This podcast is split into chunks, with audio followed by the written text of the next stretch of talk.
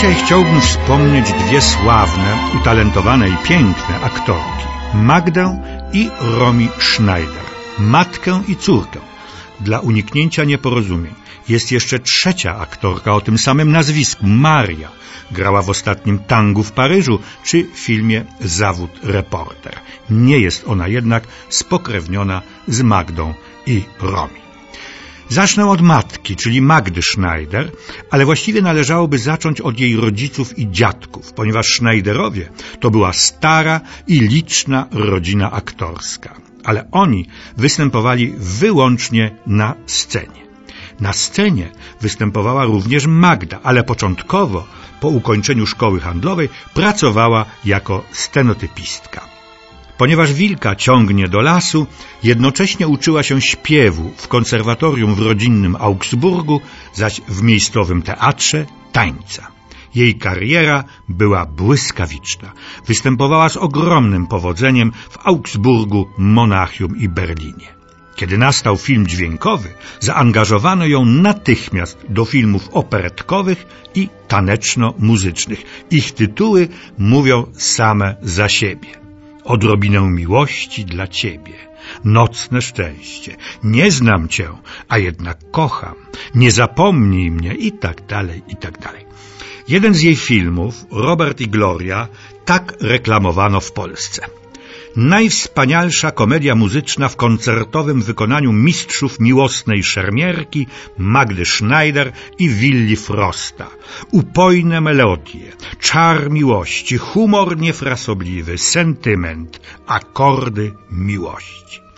Najlepszym filmem Magdy Schneider były jednak Miłostki z 1933 roku, w którym stworzyła świetną kreację nie tylko młodej i pięknej, ale i doświadczonej już przez życie kobiety.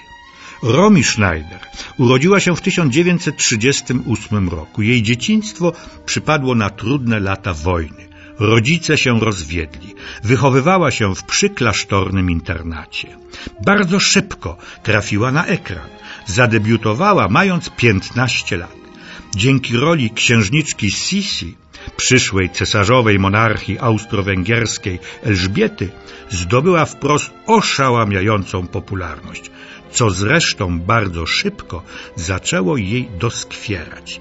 Miała bowiem większe ambicje. Jej życie było bezustannym poszukiwaniem własnego wyrazu, stylu, nieustannej walki z szablonami i schematami narzucanymi przez kino komercyjne.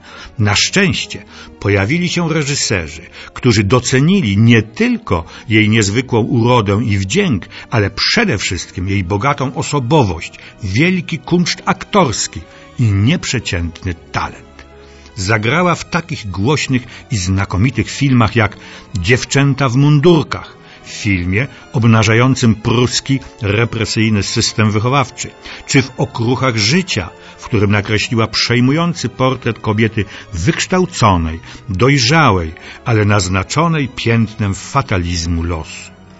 Swe niezwykłe aktorstwo zademonstrowała w procesie Orsona Wellesa według powieści Franca Kawki, a także w filmie Andrzeja Żuławskiego Najważniejsze to kochać.